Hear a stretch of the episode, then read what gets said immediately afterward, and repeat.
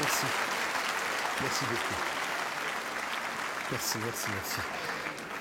Ça y est, j'ai enfin écrit la dernière lettre du dernier mot de la chute du sketch final de mon nouveau spectacle.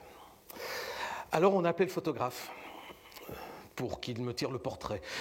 Et une fois qu'il a eu fait sa belle photo de ma vieille tronche, il l'a envoyé à un graphiste qui a composé une très belle affiche et quand il a eu terminé son travail, il l'a envoyé à l'imprimeur. Quant à moi, j'ai enfin eu le bonheur de retrouver mon équipe de fidèles. Ce sont les mêmes depuis des années qui travaillent avec moi. Et je suis toujours très content lorsqu'une tournée s'annonce parce que ça me donne l'occasion de revivre quelques semaines avec eux. Euh, nous sommes installés dans une salle que nous avons louée plusieurs jours à cet effet, avec euh, David qui est là à la lumière, avec Thierry qui est là au son, mais il n'y a pas que, vous ne voyez que, mais derrière, ils sont une petite ruche. Et quand on a eu terminé notre travail, on a appelé le chauffeur qui est venu avec le gros camion et qui est parti en caravane avec nous. On appelle ça un one-man show, et pourtant, nous sommes douze tous les soirs, y compris moi. Ils sont onze dans la coulisse.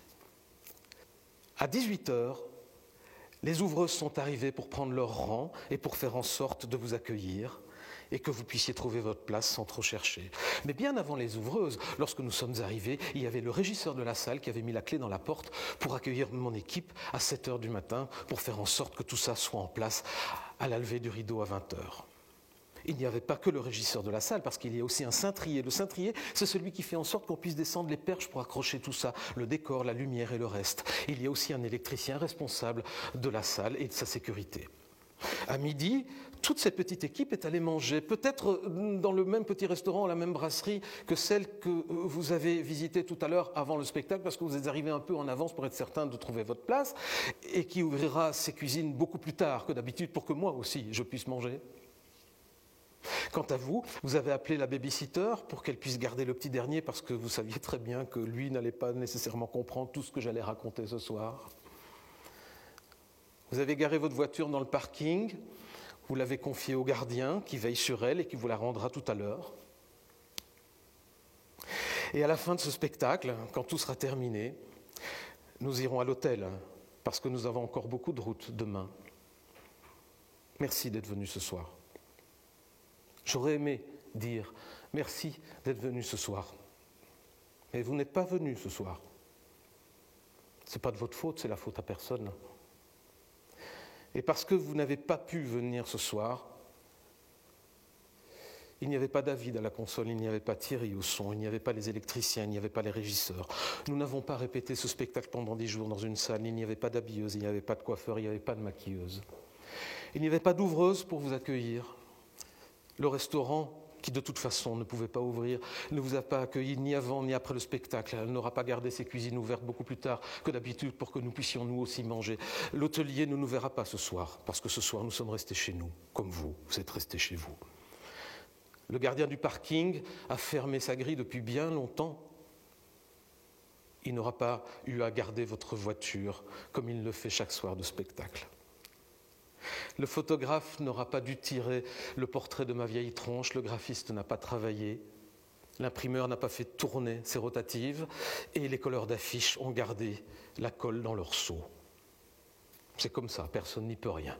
C'est la faute à personne.